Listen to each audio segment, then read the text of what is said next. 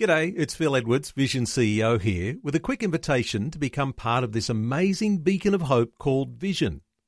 Together we can put our love into action to help people of all kinds build or rebuild their lives on the truth of God. Please consider the part you can play during our upcoming Visionathon appeal, remembering that it's your support that makes Vision possible, including this podcast. Jesus said, If you hold to my teachings, you are really my disciples. Then you will know the truth, and the truth will set you free. Proverbs 29, verse 25 tells us that the fear of man brings a snare. The fear of man may either be a fear of what others will do to us or a fear of their rejection because we crave their approval. The fear of man is the desire to please others in order to be well thought of by them. What we now call peer pressure or people pleasing is what the Bible calls the fear of man. It's a snare, a powerful trap, not easy to escape from. If we're controlled by the fear of man, it may be that we have trouble saying no to people when our resources, such as our time, finances, health, are already stretched. Or it may be that we may agree with someone openly even if we really disagree in our hearts. Or it may be that we will compromise our real values in order to keep a friendship or we may even do something nice for someone so that they will like us rather than because we genuinely love them. Yes, Proverbs 29:25 says the fear of man brings a snare. However, that verse goes on to say, but whoever trusts in the Lord shall be safe.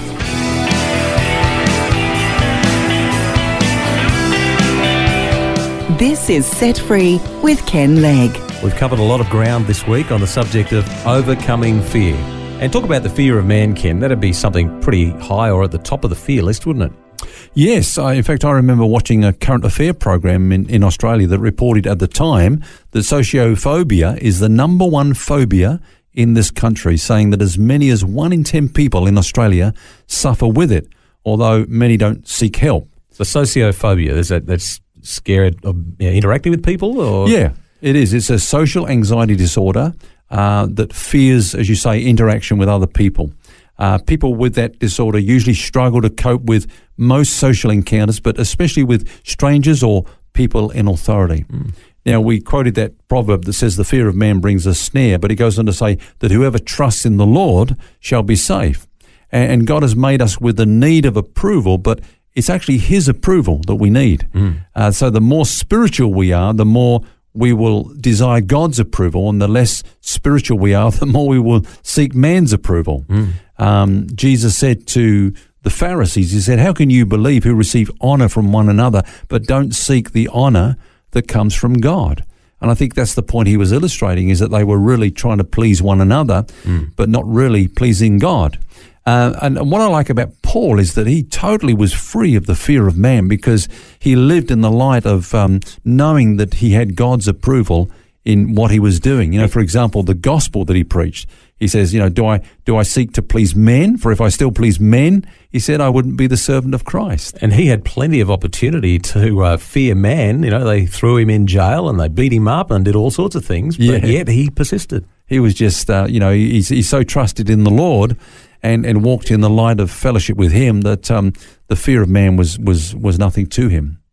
It's a sobering thought that the fear of man could have such a power over us, though, you know, that we behave in the kind of ways that you mentioned earlier, make us do things that we don't really want to do, mm. make us behave hypocritically, keep us from doing what we want to do, even trap us into putting others before God. What advice would you give, though, Ken? You know, let's get practical for a minute on for someone who's struggling with the, that fear of man, someone who's had some reason to need approval from other people? Yeah, there's a couple of things I would say, Phil. That the first is this: number one, don't overestimate the importance of others. You know, if we struggle with the fear of man, it probably indicates that we have an exaggerated view of our need of their acceptance and approval. So perhaps we need to look to them to give us value and impart worth to us. That's that's the way we're relating to that person. Yeah. No one is actually powerful enough to impart life or value to another person. So when your sense of well-being comes from the approval of another person, you actually assign a great deal of power to that person uh, that you're looking to for that approval mm, over your life. Exactly. Uh, the fact is that we have individual value. We have purpose. We have life that God Himself gives to us. So it's our Creator, not the created beings, that He has placed on this planet that is our life source. You know, so we often say uh, when we when we look at a created being in the way that we should be looking to God, that becomes idolatry. So you could say that idolatry is trying to get our needs met through anyone or anything other than God. Now, it's not wrong to be liked by others. In fact, Jesus grew up, you know, in, in favor with God and man. He, he developed socially, which is important, but needing their approval or fearing their disapproval could lead us to becoming ensnared by this fear of man that we talked about. Mm. As you say, there's nothing wrong with being liked by others or receiving affirmation from others, but I guess the problem comes in needing those things for our own sense of well-being. If we enter into relationships with uh, you know, the goal of feeding off somebody else's approval, we could actually jeopardize an otherwise good relationship. Yes, in fact, I, I would say this. If our relationships are based on the fear of man, this is what we'll experience. We will need them for ourselves more than love them for their sakes. Let me say that again. We'll need them for ourselves more than love them for their sakes. God wants to teach us to need them less, but to love them more. That's that's walking in love. Mm. So the first piece of advice, someone struggling with the fear of man, don't don't over exaggerate somebody else's importance. Yeah. By looking to them and their approval to give you value.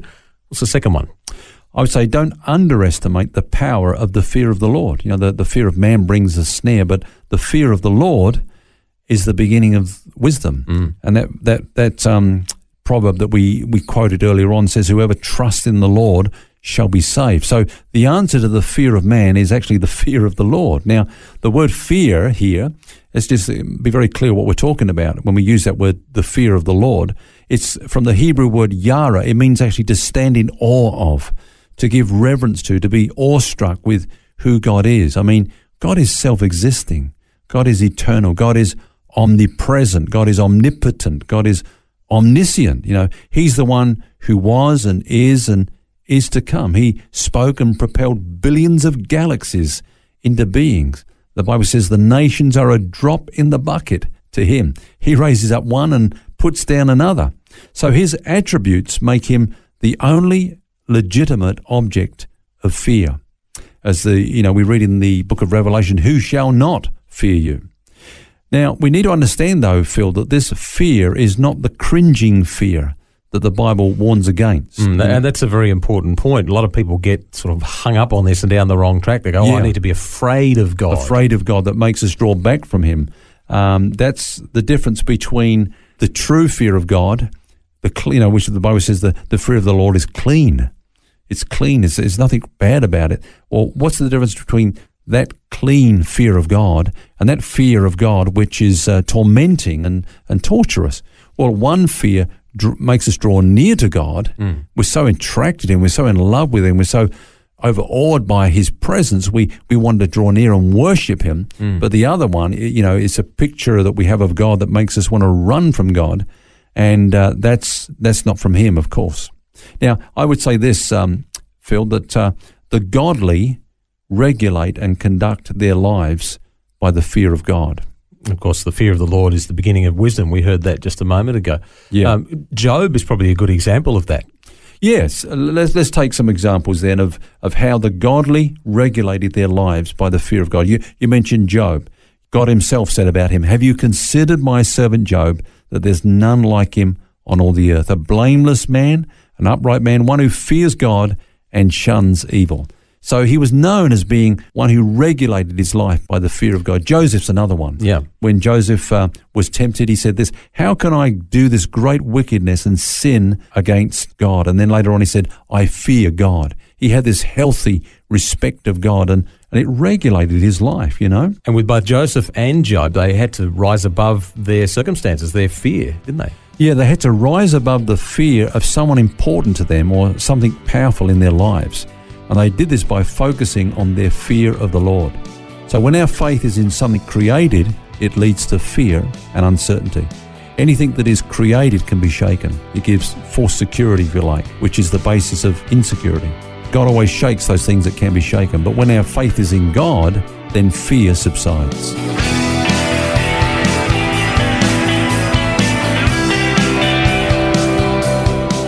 Brings us to the end of our series this week. Hope you can join us next week when we start a brand new one. Until then, remember you don't have to carry that baggage. God wants you to be set free. For books, DVDs, small group studies, and other resources from Ken Legg, including the book What's Eating You, which features topics from today's message, visit the Vision Christian store at vision.org.au. That's vision.org.au.